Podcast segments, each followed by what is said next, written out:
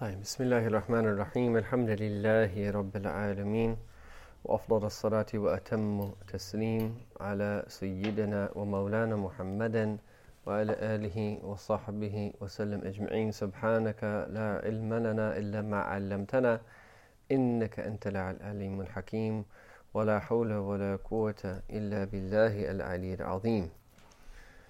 So we are progressing through this work, Riyadat al-Sabyan, uh, translated as Educating Children, Classical Advice for Modern Times. And we've reached page 93 of the translation. And inshallah ta'ala, I believe we have three more sessions, including this one, before Ramadan.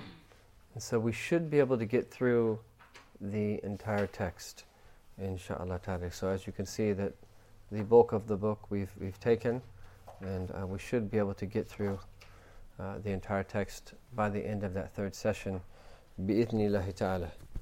And this is the easy part, is spending the time learning these principles. The hard part is putting them into practice daily, regularly. One of the most important things of all for children and for tarbiyah of any sort, any type of nurturing, any type of inculcating virtue in anyone is consistency.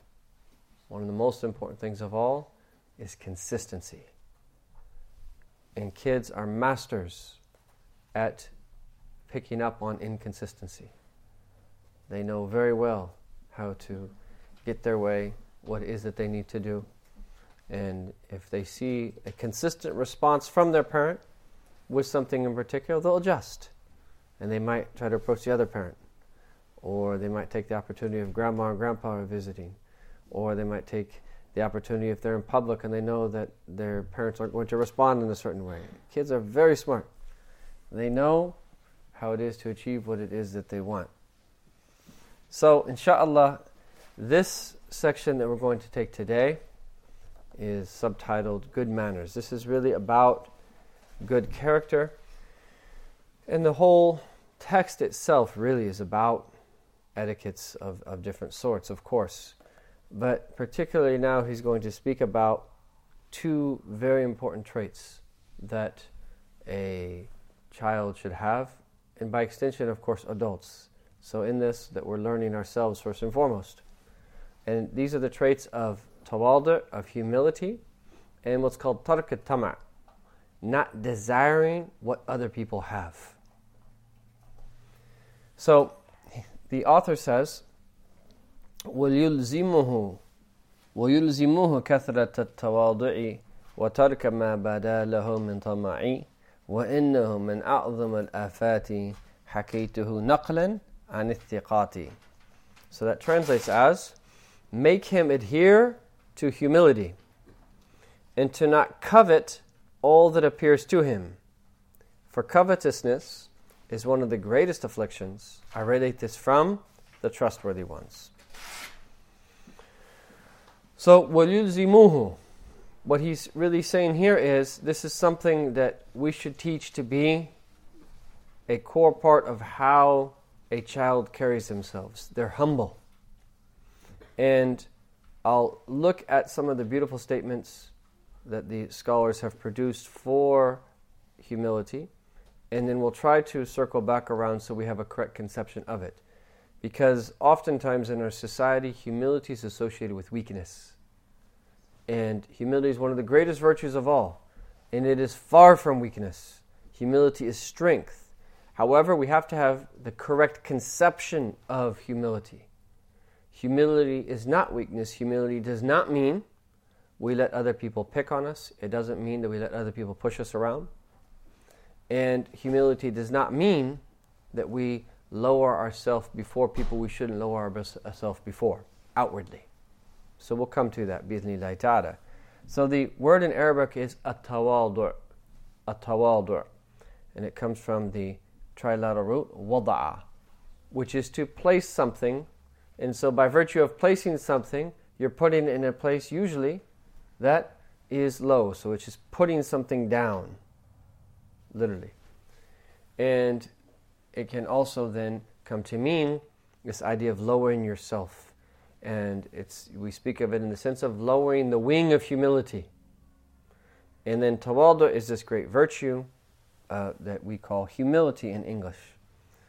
And so, how is it defined?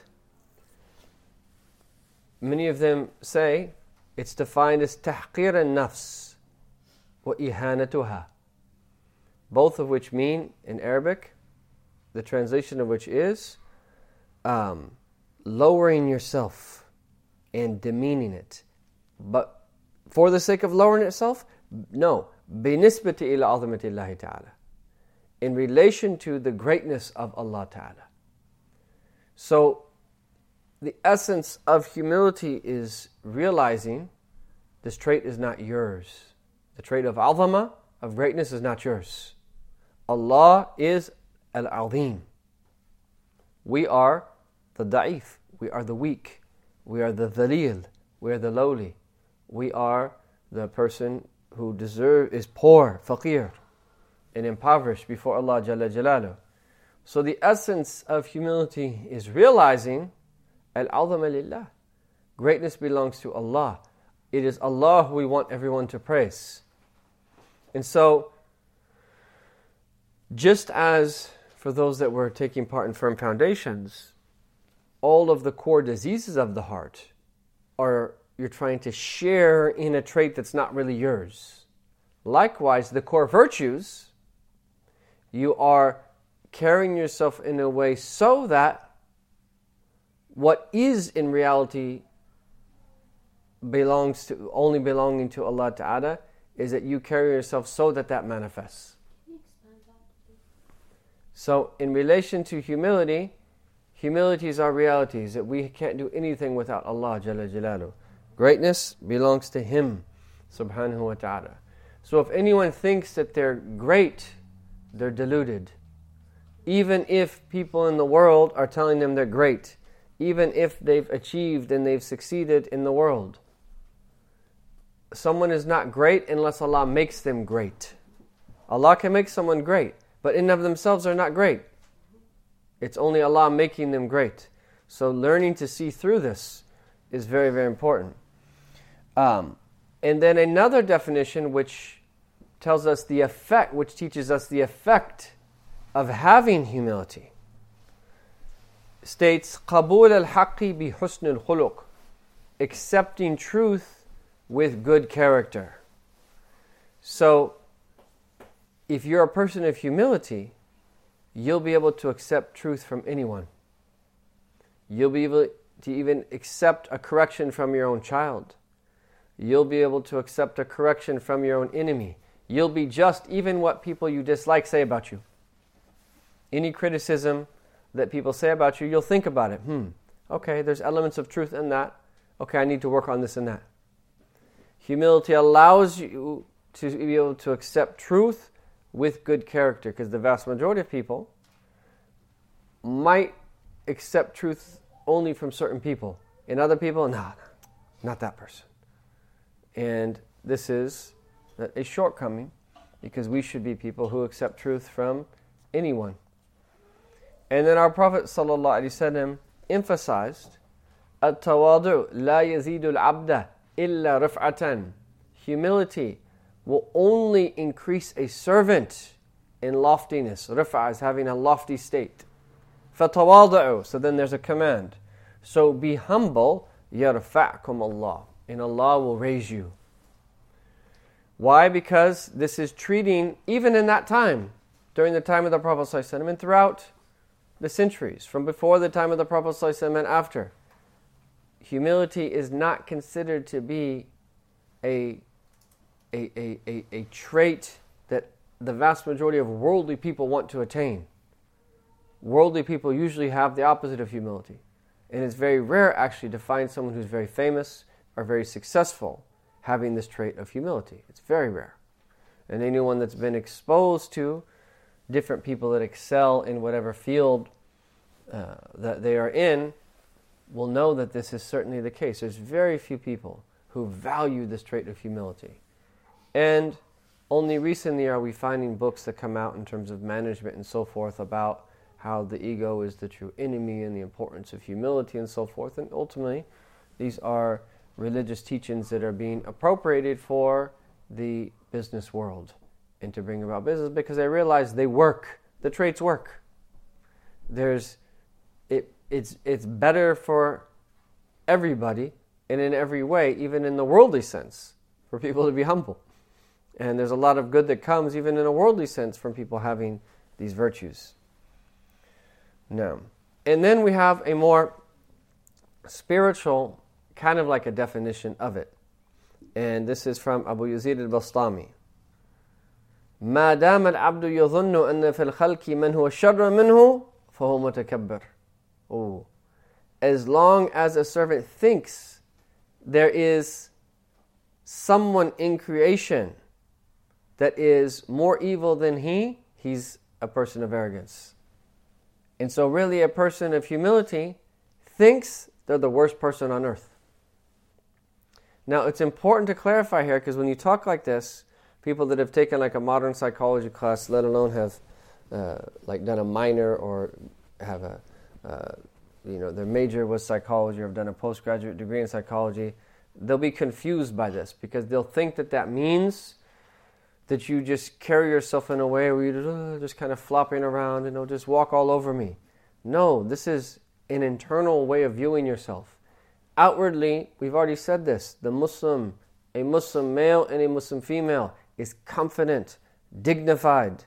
We carry ourselves in an appropriate manner outwardly. That both Muslim men and Muslim women, in this crazy world in which we live, when we are in the public sphere, we should walk very confidently. We should be dignified. We should be very firm. We should be well spoken. We should be, and all of these other traits that we should have. Those, and none of that negates humility. Humility is a trait of the heart. It doesn't mean that you walk around, right, like this. La. You can carry yourself in a dignified fashion. But internally, you're very humble. And then, depending upon what happens to you, you the, depending upon the cir- circumstances that you are put in, will determine whether you're truly humble or not, because your humility will be tested. And one example is the example of um, the example of uh, that accepting the truth, and another example. There's many other examples, in fact, but some other examples relate to how it is that we view other people. So you're waiting in line, and if you really think that you're better than someone, and then they open up a check stand next here, and that person gets to go before you. If you're an arrogant person, you're going to be troubled by that. That person goes before me? Or oftentimes it's based upon some type of social distinction, wealth, and unfortunately, sometimes it's based upon the color of someone's skin. Oftentimes, people are put in situations where their humility will really come out. If we are truly humble people, no matter what situation that we will put in, will never respond from a position of arrogance. And so, this internally is very important. We're not supposed to think we're better than anyone. And the point of mention here is we're actually supposed to teach our children this. And Imam Ghazali, we're going to study this in Bidayat Hidayah. He gives us a way to think about this. And so he says that if you see someone who's younger than you, there's no way that you can actually have arrogance in relation to that person. Why? Because you don't know. I've lived longer. I have more sins than that person does. That person hasn't lived as long as I have. They don't have as many sins. If you see someone older, I haven't done as many good works as that person. They've lived all those years. Look at all the good works they've done. How can I reach that person's rank when they have more good works than I have? He says, even if you see someone who's asi, someone in a state of disobedience, so you could see someone who's a profligate, they're not a good Muslim.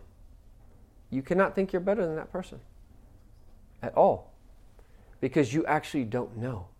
You could be committing sins in your heart that no one knows about that are much more severe than anything they're doing outwardly, like arrogance, like showing off, so forth and so on, or like having a misunderstanding about Allah No one knows about it. But that sin is actually greater with Allah Ta'ala than the sins that this person is committing. So you don't know.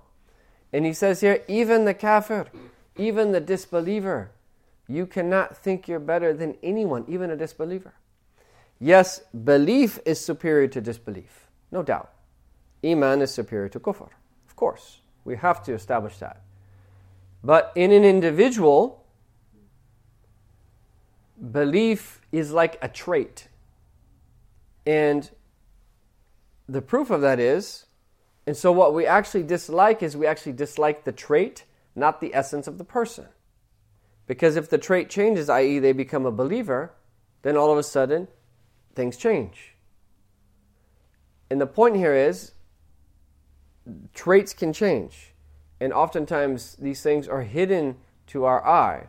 And so even the disbeliever, you don't know. You don't know, one, if you're going to die in a state of belief or not. And maybe your belief is stripped from you, and you die in a greater state of disbelief even than the disbeliever. Or maybe the disbeliever that is granted faith and dies on faith, and he exceeds you in rank. We don't know. So these are things that we, we have to instill in our children. Is that we do not discriminate between anyone. And if you do this from an early age, where you teach them to love humanity because Allah created them, and you be very open with them, and you say, yes, that we are Muslim, Yes, that we have certain beliefs, but we love all of humanity from the standpoint that Allah created them.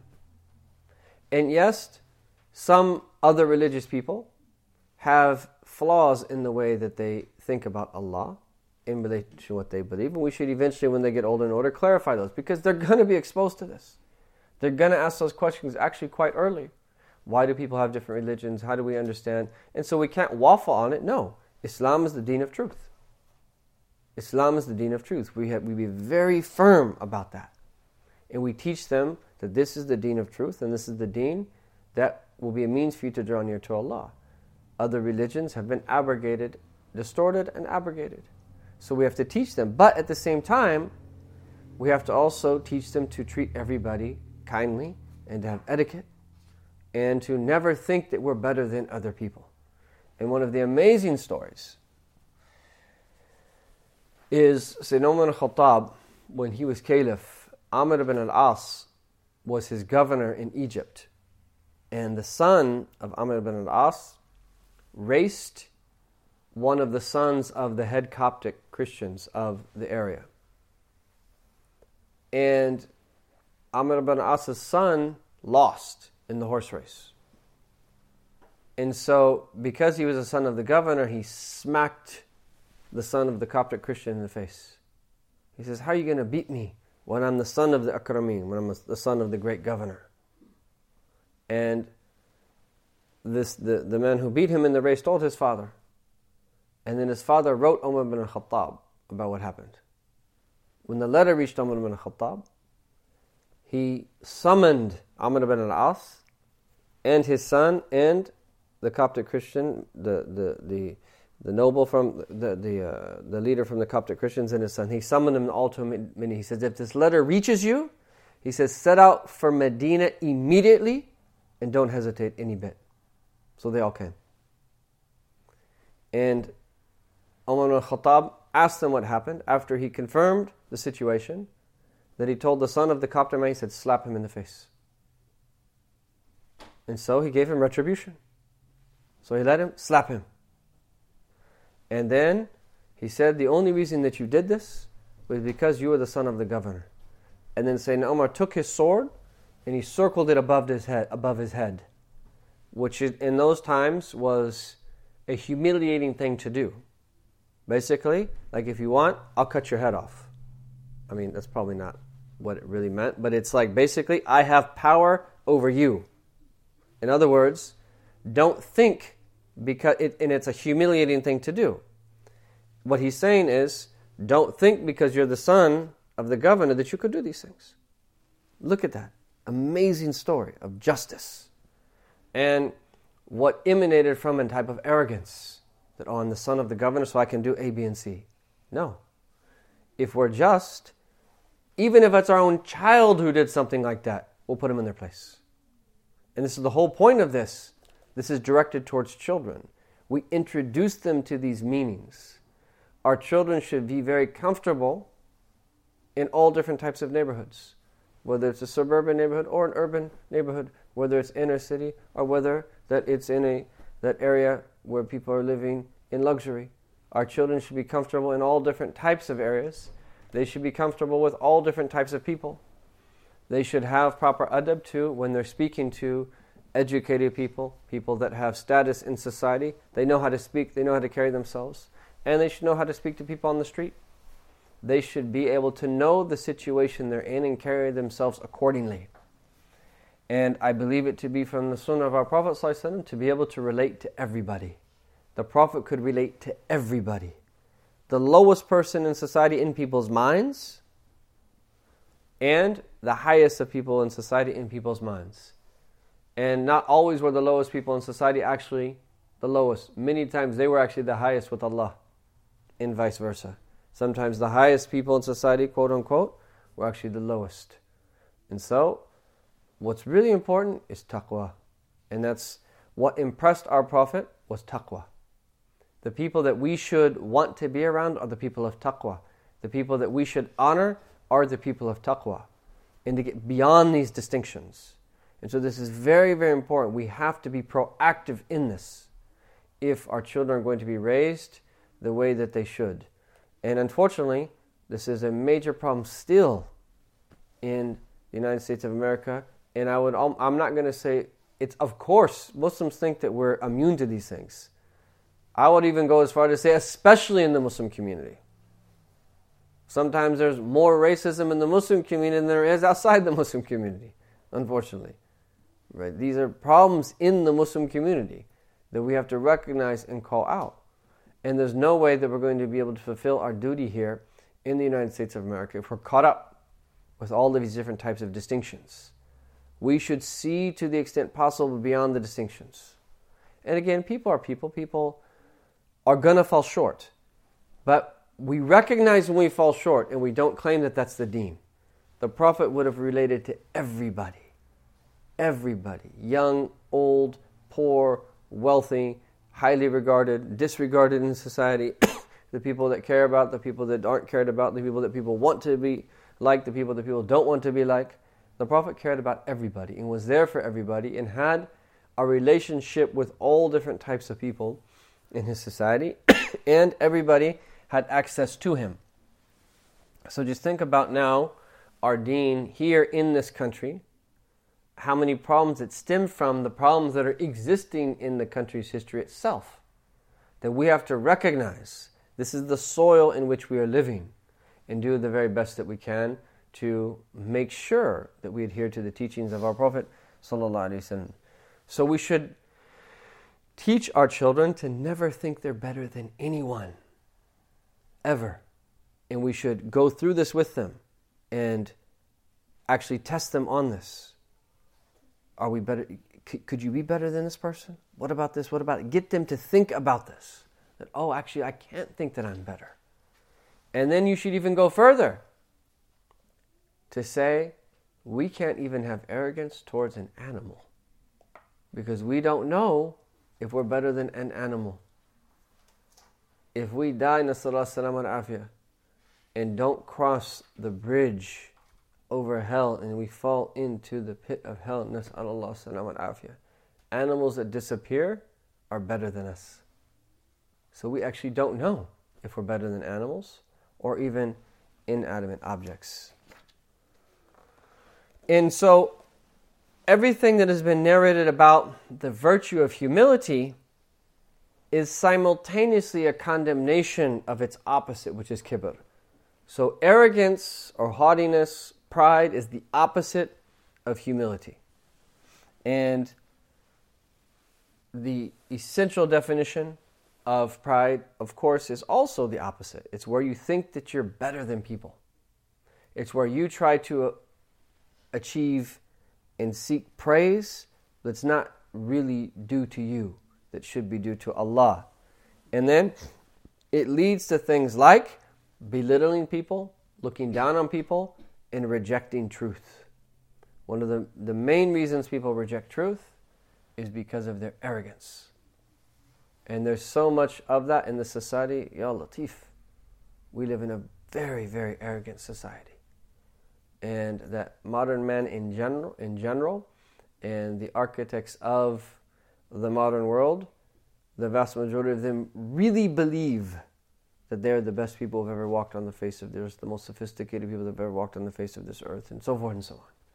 And so we are dealing with very arrogant people. Not everybody you meet in the street, but I'm talking about the people that are really behind the way things work in the modern world. And so it's very important that we understand how humility relates to being around these type of people.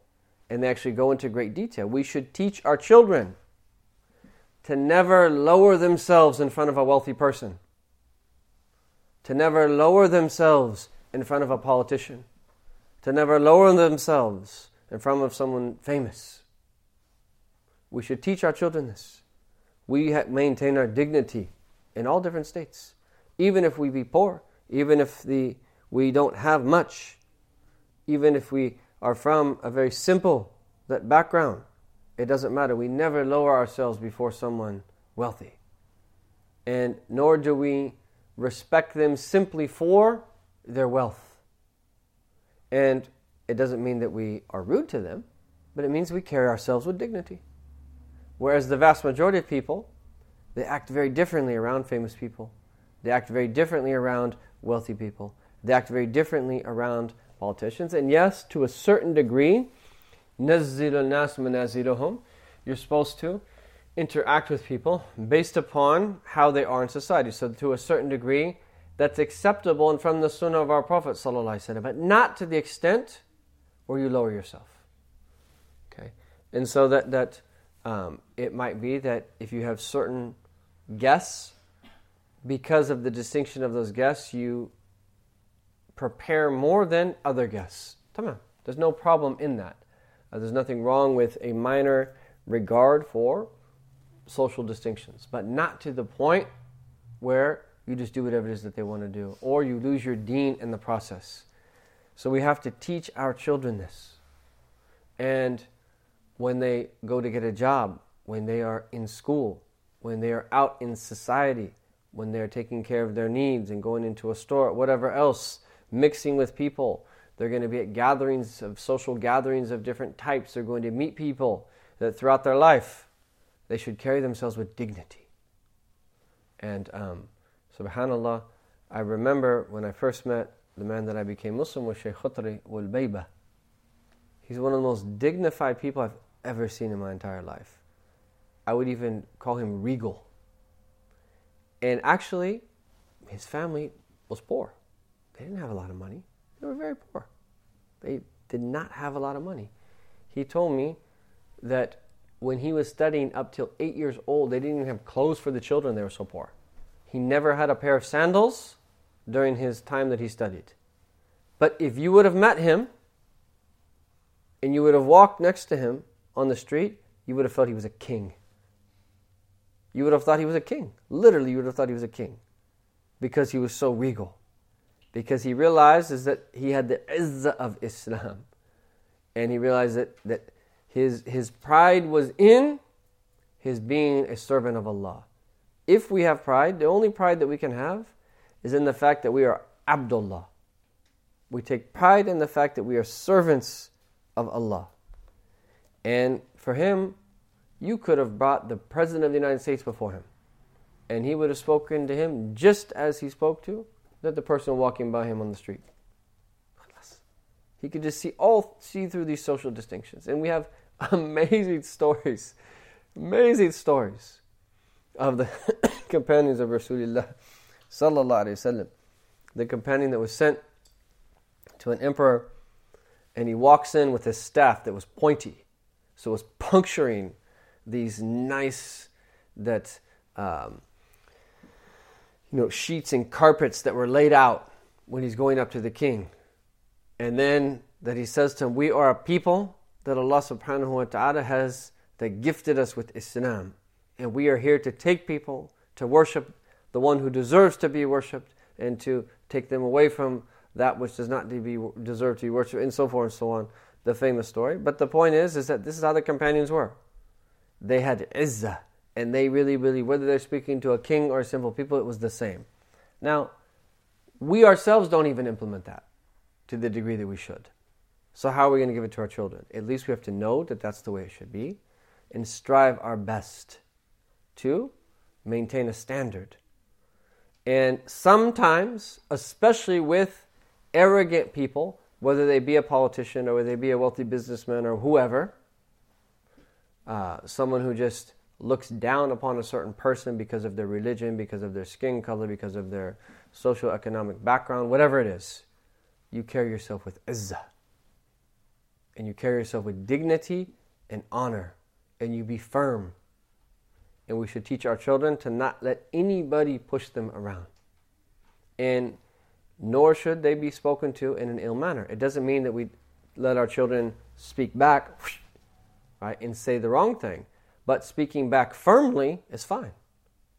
Now, if people criticize you, don't criticize them back.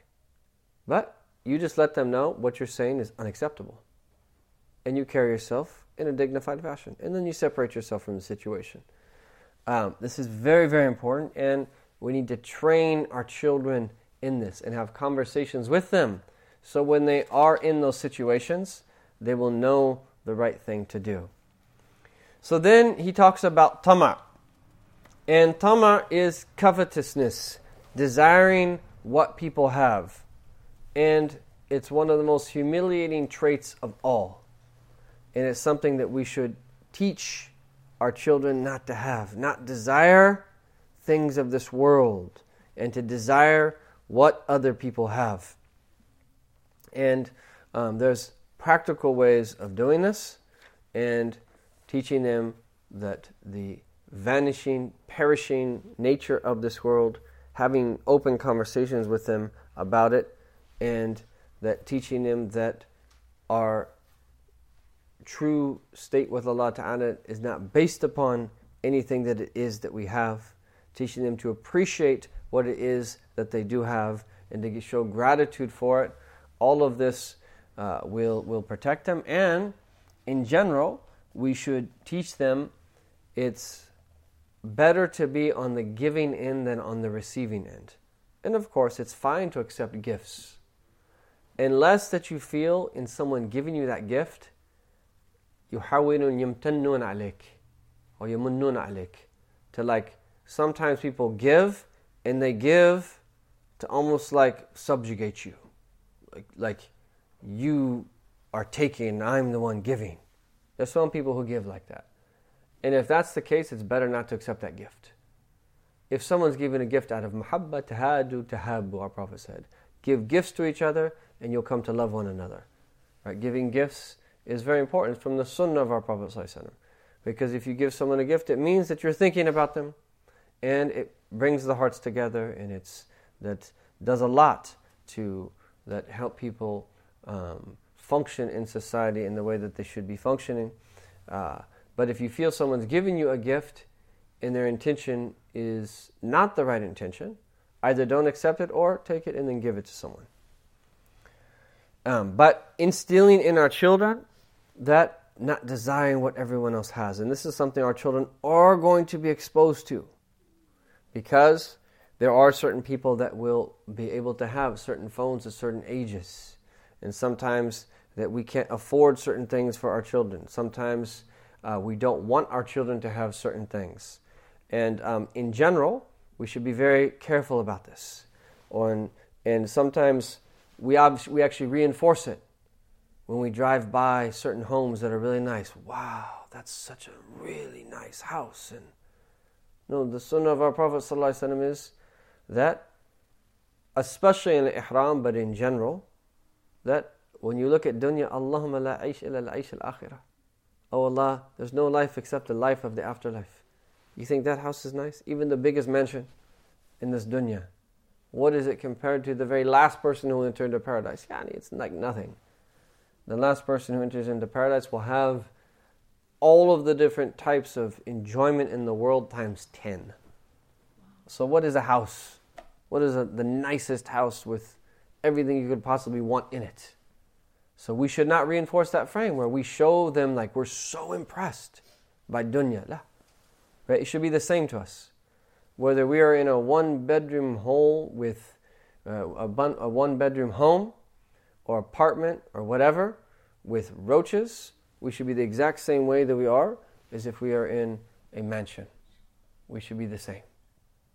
And that's one of the amazing things that, I, that I've seen from my teachers when that our teacher Sayyid Habib Omar came in 2011.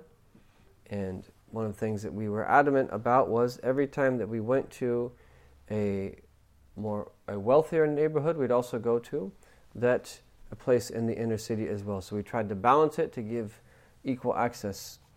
And it was he was actually more comfortable and in a more state of bast, which is like where he's, he's, his heart was more expanded in the inner city, lower income areas than he was in the nicer areas. He was actually more comfortable where people usually are less comfortable. And these are the true people of Allah. They're not like us, where dunya brings them comfort. For them, what brings them comfort is that something that is not from this world. The source of their comfort is different. And it relates to their state with Allah subhanahu wa ta'ala. So then closely related to this is what he says, and also from love of gold and silver he should be warned against it, for it is an affliction. أيضا ومن حب الذهب والفضة يحذروه فهو أعظم آفة من السموم القاتلة حبهما فرأي تحذير الصبي منهما that he should be warned against it, for it is an affliction greater than murderous poison, and as such, the right judgment is to keep the child away from them. And what he means by this is we don't instill in our children from the time that's young, as so many people do. Right? It used to be a millionaire. That was back in the day where a million dollars was actually a lot of money. And it's still a lot of money. But nowadays, people want to be multimillionaires. And then, da, da, da, this whole idea of, oh, I got to get money. I want to do. No, this is not what we should instill in our children. And there are so many parents that do this. I've actually seen fathers panic when their children wanted to go into the humanities because he was so worried about how his son was going to take care of him when he's older. You're going to be a historian? My God, right? Like literally panic. You're not going to be a doctor or an engineer or this or that or own your own business where you can take care of me when I'm older and panic sets in. And this is a problem. We have to have in of ourselves the correct perspective. And we have to teach our children that work is a part of life, especially for young men. They need to be responsible and they need to take care of a household. And in many situations in the, the United States, that it's also important for women to work to help out the household. And we have to put everything in its proper place and raise both men and women in the appropriate way, but with the right perspective. What is the whole intention behind work? What is the whole intention behind having wealth? And what is our view of wealth? If you if you reach this topic with them time and time again from the time that they're young, they won't be they won't be impacted. But there are so many parents that just and they don't say it, but everything about them is actually saying it in terms of how they approach everything that is they do at every step. Uh, and in the end, if someone's making a lot of money, they're considered to be so successful. How is that a sign of success? It's not a sign of success. And that the sign of success is taqwa of Allah Jalla Jalaluh.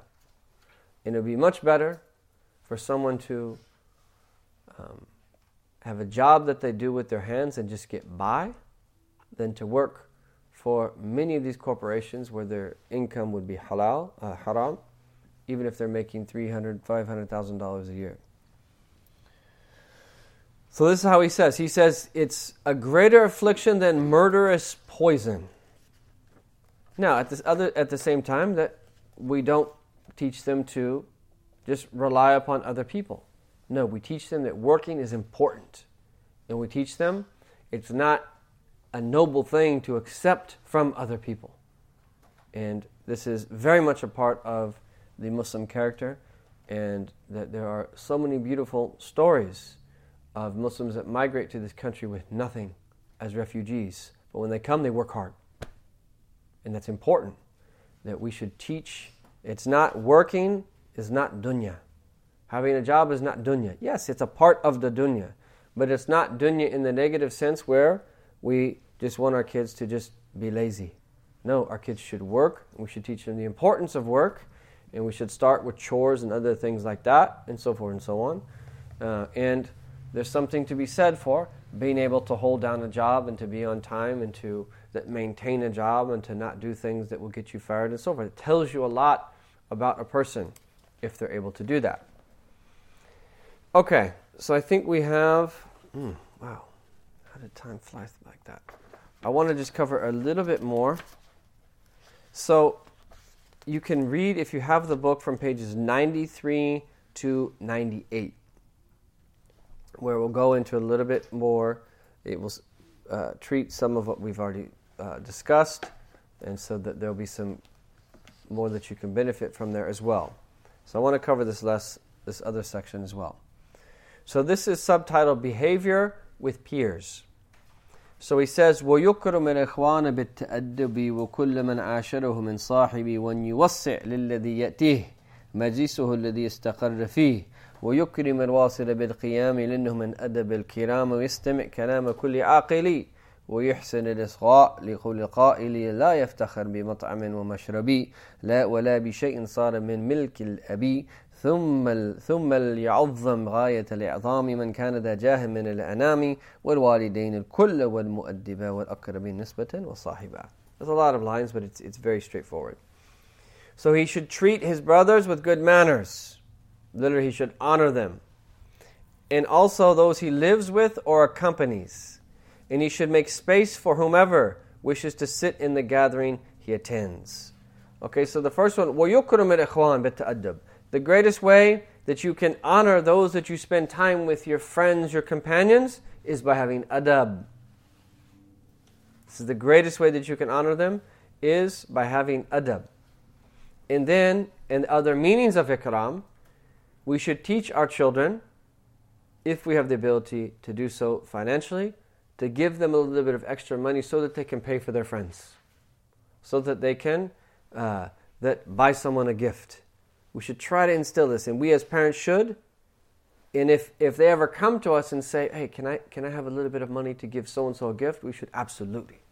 If we're ever going to give, that's when we should give. And um, it's we should do our best to instill in them gift giving and generosity, and um, that honoring that people in general, and um, that this is something that is very important, and that they should make space for whomever wishes to sit in the gathering he attends. So, either literally making space, we should instruct them that if you're ever sitting down and someone walks in the room, you make space this is a Quranic command. O you who believe, if it is said to you that make space in the gatherings, make space and Allah will make space for you.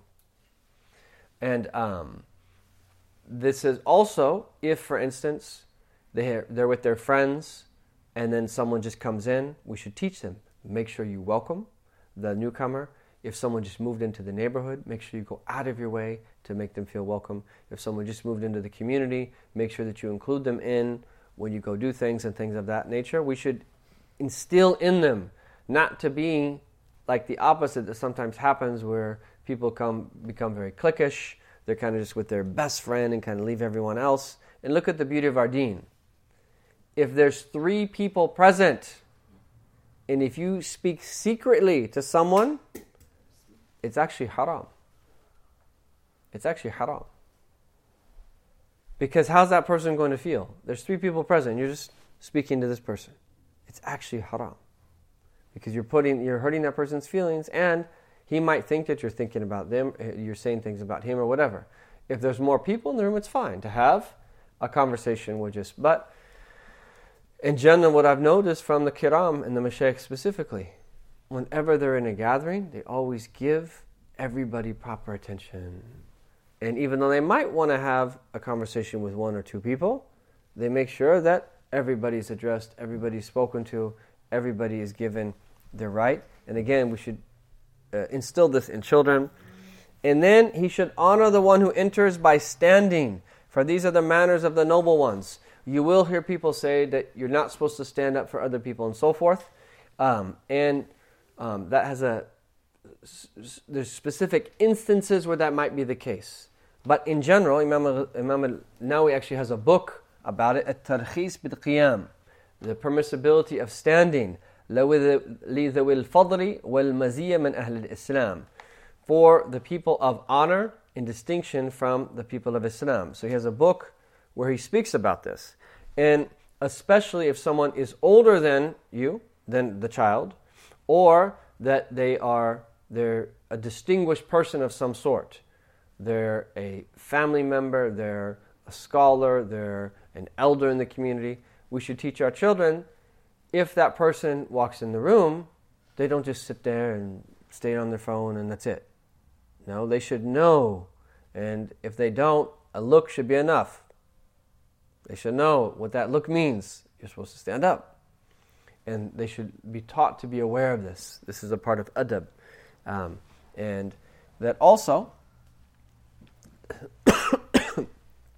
he mentions in the commentary, it's recommended, and this also, it can get back to a cultural thing.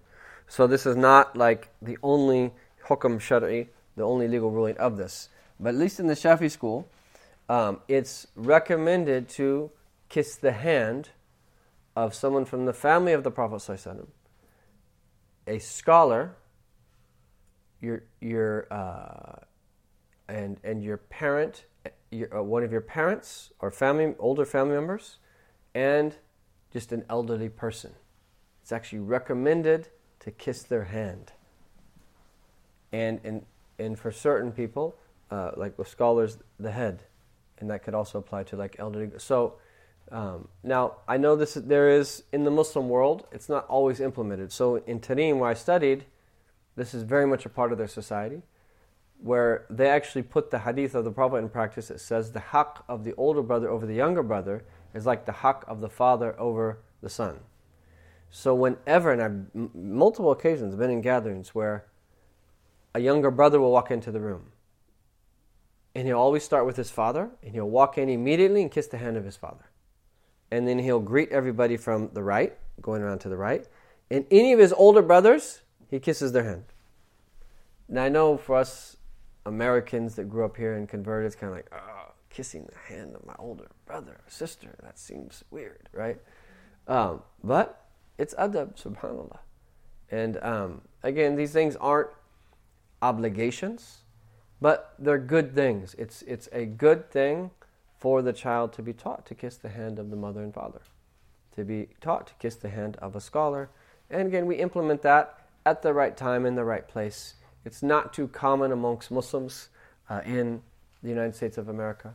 Uh, but one of the reasons it's not common is because, well, in general, having adab is not, is not, is not too common amongst Muslims in the United States of America. Anyway. So he should listen to the speech of every intelligent one and lend a goodly ear to the speech of the speaker. So as our children get older, it's time for them to start listening. So sometimes in our gatherings, young men that and young girls that are at the age they should be sitting there sneak off. And who knows what they do with their phones and anything else. That we need the community to enforce that. If you see anyone at an age that is old enough to sit and listen, we should all tell them, shouldn't you be in there? Right? Gently and lovingly. And maybe someone's just bothered by something, maybe they're having a bad day. Let's leave them. Do it with mercy and don't force people. But in general, we should mutually reinforce. And I'm pleading with you with my own children to please do that. If my children do that. Because part of the problem is that, anyhow, that please, if you see my children that not listening, where they should be listening, tell them, I know you should be inside. And hopefully they'll listen and get inside. And listen carefully. We should be like that openly with other people's children. Now, when they're young, it's different. Right? And that's something we're still working with how to find that balance between children of different ages in the gatherings, and we'll work that out, bi'ithnillahi ta'ala. And the foundation is everybody's welcome. And then, Allahumma, we have to have mura'a and be careful about. So there has to be certain considerations of different parts of different types of gatherings and so forth, so that everyone can take part in the gathering, but at the same time, others not be disturbed. So everything has its time, and everything has to be with balance. Um, but um, that's something we still have to figure out here. Um, but anyhow, um, it, once they reach a certain age, they should listen. And they should be taught when people are speaking to listen. And listening is actually a skill. It's actually really hard to listen. You have to be taught the skill of listening. And then he should not boast about his food or drink or any of the possessions of his father. We should forbid our children from boasting. And we need to be very careful when they get their new pair of basketball shoes or their new pair of basketball shorts or a jersey or whatever, something else, some other gift of some sort. They have to be we have to be very careful in how it is that they act with that blessing. We have to teach them the dua that they're supposed to say if it's clothing. We have to teach them to appreciate it. And this is very important if they get new things and they're just throwing it around or leaving it, right? No. If you have things, you should respect them. You should respect them you should take care of your things. And um, if they, neg- out of neglect, one of the things that they have, of course, this is as they get to a certain age, um, there should be consequences as a result to teach them to appreciate what it is that they do have. And then, but he should show the utmost respect to those people of status and parents and all the teachers and family through lineage or marriage. It's very important that we teach our kids to have respect respect of parents, respect of teachers, respect of family, uh, people that have entered into, uh, become family through marriage. Uh, it's very important that we teach our kids to respect other people. And again, you don't have to be best friends with everyone. And we all know how it is with extended families, and sometimes even within, you know, closer relatives within a family. Uh, sometimes there's issues. Sometimes things are difficult family trips, family visits, family vacations aren't always easy, and especially for those of us that have family members that are not Muslim. But sometimes it's actually even more difficult for people that have family members that are Muslim. And sometimes there's actually more respect from family members that are actually not Muslim. Sometimes. And it, it just really depends. But in nevertheless, in all situations, our children should have a standard of respecting people of distinction, whatever that distinction might be, teachers, authority in general. We're not people that, that just are just about bringing down all authority. There's nothing, we should respect firemen. We should respect that teachers. We should respect um, that, uh, you know, if you're in a position in work and there's a person who's in a position of authority, there's, we should respect them without letting them manipulate us into uh, mistreat us or anything like that, but finding that balance. So I think that should be enough, inshallah. Ta'ala, I apologize for going a little bit over. Are there any uh, brief questions before we call it a day? I have a question. Uh, is there a specific dua to recite for uh, children to give up certain habit or certain behavior that's not permissible with the sacred law? Yeah. Um, I don't know of a, of a specific uh, dua for that. No. Um, but uh, in, in general, I would just encourage them to say some of the, the general du'as رَبَّنَا آتِنِي فِي الدُّنْيَا حَسَنَةً وَفِي الْآخِرَةِ حَسَنَةً وَقِنَا عَذَابَ النَّارِ du'as that are of a general nature or turning to Allah in whatever language they speak uh, with their heart just asking Allah Ta'ala with ilhah, with repetition, turning to Him constantly for it. Inshallah.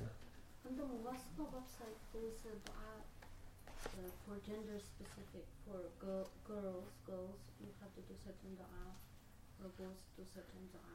Is, is that something that you recommend? Which dua is that? Sorry, I'm not familiar with it. I think I, I just read it. I on the Muwasala's website.